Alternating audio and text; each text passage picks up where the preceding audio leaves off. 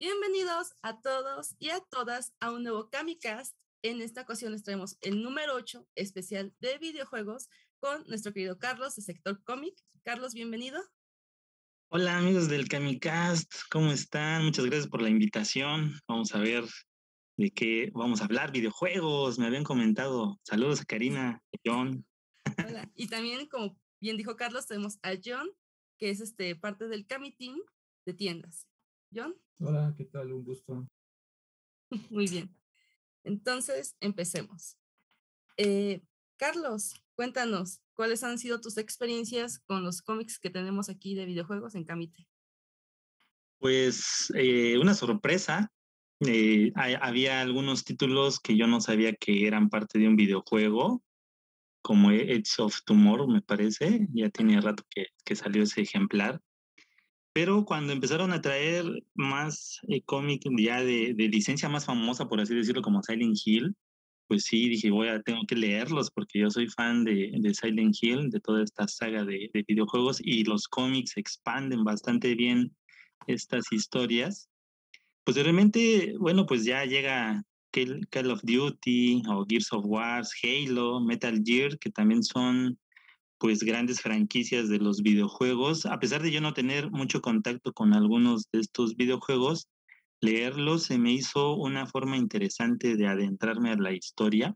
De hecho, cuando hicimos algunas reseñas para Gears of Wars en el resurgimiento de RAM, sí fue algo novedoso. Era una precuela que, pues, te digo, da a conocer muchas cuestiones de estos personajes de, la, del videojuego, los, cómo nace el villano Ram, por así decirlo.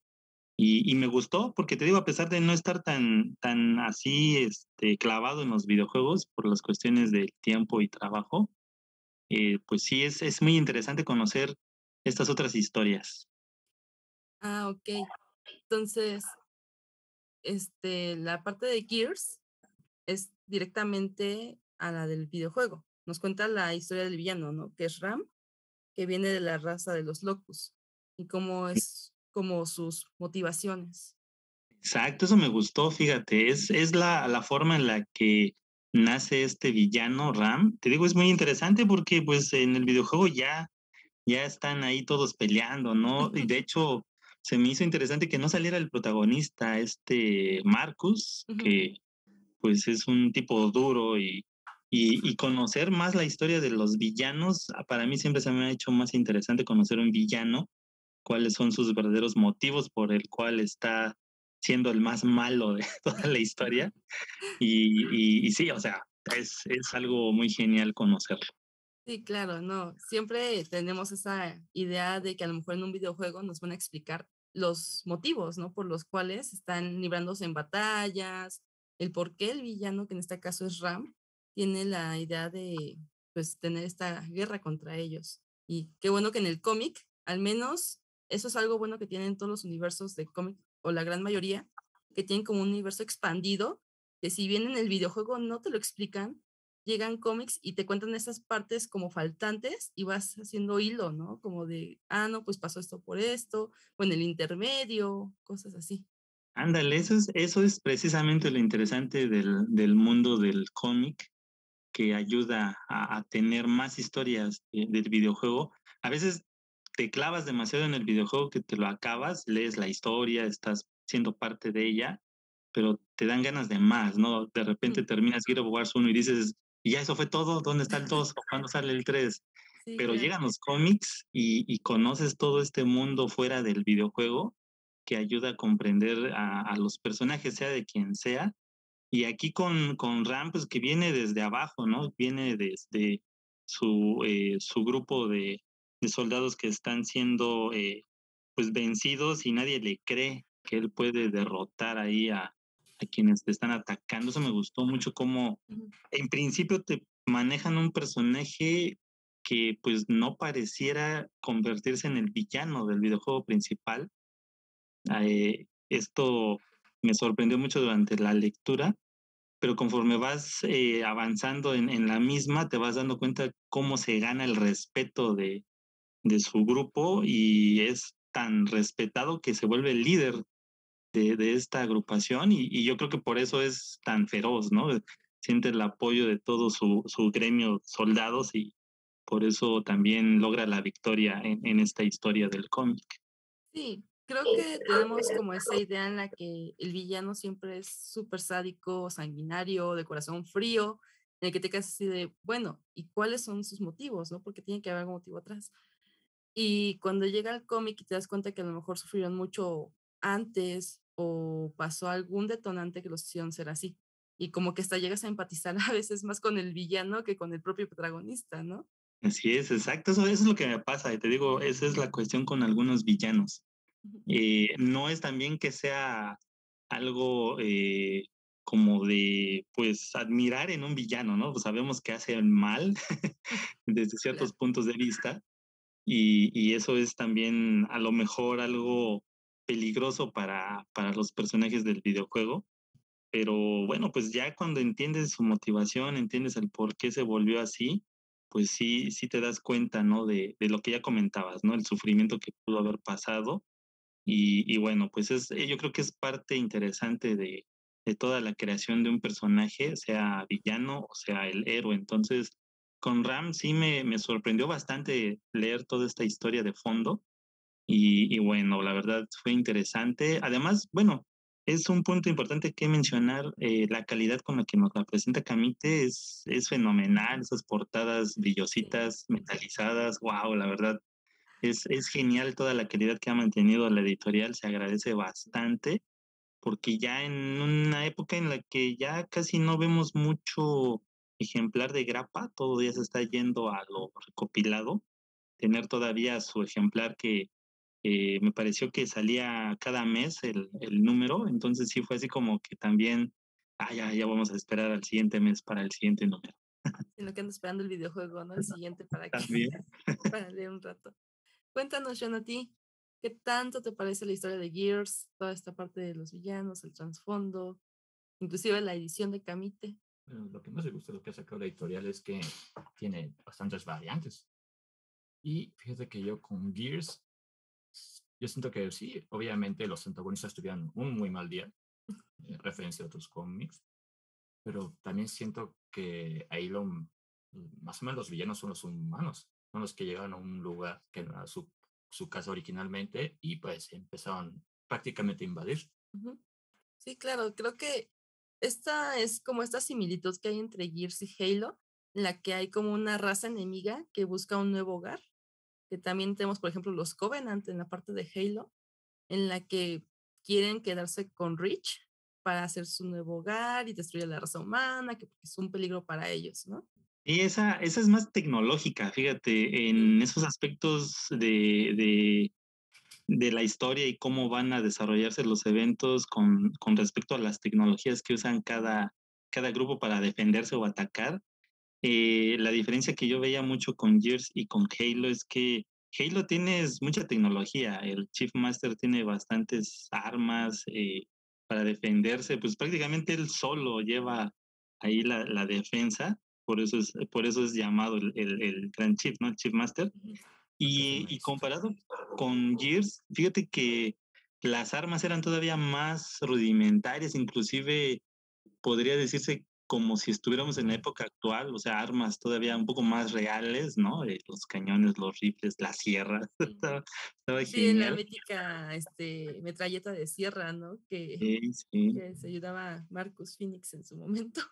Ándale, sí, o sea, eso también, yo creo que eh, si nos vamos a cuestiones estéticas o visuales eh, por las cuales yo me inclinaría mucho más en un juego, yo sentía que Gears of War era todavía un poco más eh, centrado en cuestiones de tecnología real que con Halo. Halo pues están eh, en otro mundo con tecnología súper avanzada y, y, mm, bueno, las pocas veces que pude jugar Halo no me suponía mucha este, pues dificultad por el personaje tenía demasiado armamento a su, a su disposición y con eh, Gears pues ver al Marcos con las pocas municiones recoger algunas que hayan ahí tirado entonces sí, sí era muy eh, sí, como que más ¿no?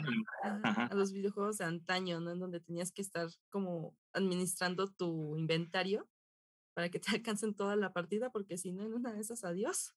Ándale, sí, sí, era muy, muy bueno. Y aparte cuando juegas eh, pues con tus amigos, ¿no? Pues se van ayudando y todo esto. Esta especie de multijugador era, eh, es, sigue, me sigue sorprendiendo porque aparte puedes estar en una consola con tus cuates conviviendo o aparte en línea. Entonces, bueno, a últimas fechas era más en línea por la cuestión de, de la pandemia, pero aún así esta cuestión del multijugador siempre ha sido entretenida en, cualquiera de las modalidades que, que se presente. Entonces, son un buen punto para convivir ¿no? y, y pasarla bien. Sí, claro, creo que esa es la practicidad últimamente de las tecnologías en las que tienes esta parte multijugador en la que aunque estés encerrado en tu casa puedes convivir con tus amigos, echarte una partidita. Ahí siempre es bueno como esta parte de, no sé, ¿cómo sería John? De que estás echándote una rata con tus amigos. Convivencia sana, una... convivencia competitiva. Ah, sí, competitiva, gracias. Esa era la palabra, competir contra tus amigos. y, pues por lo menos no rompe amistades como el, el uno. Hablando un poquito más de Halo, tú, John, eres como que más experto que yo. Entonces, ¿algo que nos quieras contar de la historia? Ah, sí, digamos sobre Halo. Cuando empiezas a jugar los videojuegos, piensas que ah, simplemente es un juego extraterrestre y bla, bla. Ya cuando te empiezas a meter en ese mundo, te das cuenta que es realmente todavía una historia que viene de millones de años atrás, desde los precursores los primeros humanos que habían existido junto con los Forerunners y los Forerunners que crearon el Halo. Y después te enteras por qué hicieron el Halo. Mm. O sea, es todo un universo expandido. Sí. Sí, de hecho hasta te meten un poquito de historia, ¿no? De los romanos. Y por de, ah, del proyecto Spartan que los crean como si fueran espartanos, literalmente, o sea, guerreros súper de élite que tienen que afrontarse a cualquier este medio, tener que sobrevivir por ellos mismos. De hecho, también son niños que fueron 150 como... niños fueron. como este, de esta parte que los iban seleccionando, ¿no? Ahí también te mete un poquito de parte social, creo. Sí, no, y secuestrando, ¿eh? Por eso, exactamente, en la parte de bootcamp te cuentan que de hecho los aíslan de sus familias para crear este experimento Spartan. Y ni siquiera prácticamente para combatir con, era más que nada para someter a los ejércitos insurgentes que estaban en esa época. Pero pues llegó el Covenant a Rich y, otros y a otros planetas y empezaron a, empezaron a cristalizar por cuestiones prácticamente religiosas, irónicamente. Ay, partes religiosas que feo. Sí. o sea, supuestamente fue por ese, con ese fin, pero realmente por ahí se decía que los, ¿cómo se llama? Los profetas ya sabían el trasfondo de la humanidad y querían exterminarla por lo mismo. Que, bueno, es que sucede que en el universo de Halo, eh, los precursores creaban especies para que asumieran el manto si ellos no estuvieran. Entonces, entre los Forerunners y los humanos antiguos, ganaron los humanos por selección. Pero lo que hacían los precursores es que a las especies que no, digamos, eran dignas, pues las exterminaban, como ellos las crearon. Los Forerunners se enteran y pues este, mataron a los precursores y, entraron después en una guerra con los humanos por el Flood. Bueno, por culpa del Flood prácticamente. Es que también no quiero hacer tantos spoilers. Sí, ¿verdad que no, Carlos? Hay que hacer spoilers que compren mejor las cosas. Exacto, pero fíjate que, que también lo que tiene Halo es que tiene más de dónde eh, agarrar para formar sus historias. De hecho, eh, no sé si ustedes recuerdan que hace tiempo sacaron una serie de cortos mm. de, de, Halo. Híjole, estaban geniales. A mí me, siempre me gusta ver todo ese material que, que hay alrededor de alguna saga, ya sea de cómics o de videojuegos, que la expanden más allá con estos cortos estilo anime. Me, me gustan muchísimo ver todo esto que hay. Porque pues aparte conoces más, ¿no? De, estos personajes, así como en los cómics que, te dan otro tipo de historias, también con, con estos cortos animados, eh, más de estos, de estos personajes y de sus mundos y todo lo que tienen que atravesar, ¿no? Para poder sobrevivir. Y fíjate que esta última serie que, que salió no la he podido ver, le traigo ganas, no sé si ustedes ya la vieron, pero Ah, yo, yo hubiera preferido que se hubiera hecho ya un live action como tal, porque veía los personajes en CGI que se parecen a los actores que, que hicieron también las voces, que son también actores de cine. Dije, pues, ¿qué les costaba ya hacerla en live action? sí, de hecho creo que estamos empezando a experimentar esta parte de los universos expandidos en parte del cine. Por ejemplo, PlayStation ya sacó ahorita algunas, bueno, una película, bueno, fueron dos, eh, y entonces estamos empezando apenas a ver cómo empiezan ya a irlo llevando al cine, o sea, cómo ya quieren expandir más universo, cómics, historias, juegos y ahora cine, y las series también que son parte para pues seguir sabiendo más sobre todas estas historias que al final de cuentas es parte del lore, ¿no? Exacto, sí. Ahí, ahí te digo, tanto para acercar a, a los eh, potenciales videojugadores que, que, apenas están conociendo algún juego y les llame la atención. Tal vez también por eso están tratando de, de llamar la atención a estos otros eh, públicos para poder dar a conocer el material fuente y, así también pues asegurar que sigan existiendo estas secuelas en, en los videojuegos. Muy bien, en este momento nos vamos a tomar una pausa comercial, un poquito chiquita, para este, seguir retomando esta parte de qué es lo que más te gusta, si Halo o Gears. Ahorita nos vas a tener que contestar esta pregunta. Bueno, muchas gracias. Hasta volvemos. Si te está gustando, no olvides dejarnos un corazón y seguirnos para escuchar más episodios de tus títulos favoritos. Y volvemos aquí con Carlos de Sector Comic y con John de las Camitiendas para seguir hablando de esta parte de los videojuegos que Camite nos ha traído y Carlos, nos quedamos en una parte en la que tú vas a tener que ahorita entrar en debate, aunque bueno, por lo que hemos visto creo que ya más o menos es tu respuesta, pero entre Gears y Halo, ¿qué, ¿qué, te gusta más? ¿Qué se te hace más llamativo? Que tenga más historia, que te atrape, o sea, te atrapa eso. Ok, pues sí, obviamente me inclino un poco más por Gears of War, el, fíjate que también la otra historia que publicaron, la de High Posters, me gustó muchísimo más todavía, porque da, da lo que te había comentado, expanden perfectamente las historias, no se quedan solamente con los protagonistas, eh, conocemos más de, de otras historias, de, de, estos valientes guerreros que han tratado de, de sobrevivir para, pues obviamente, defender al, al mundo de, de todas estas colonias. Y, y, se me hizo muy interesante porque yo lo comparo con otro videojuego ya muy viejo llamado StarCraft. No sé si ustedes lo escucharon o lo vieron. Yo, yo aquí me está moviendo la cabeza de que efectivamente. Sí, o sea, a mí se me hizo, sí, es, es un videojuego muy parecido.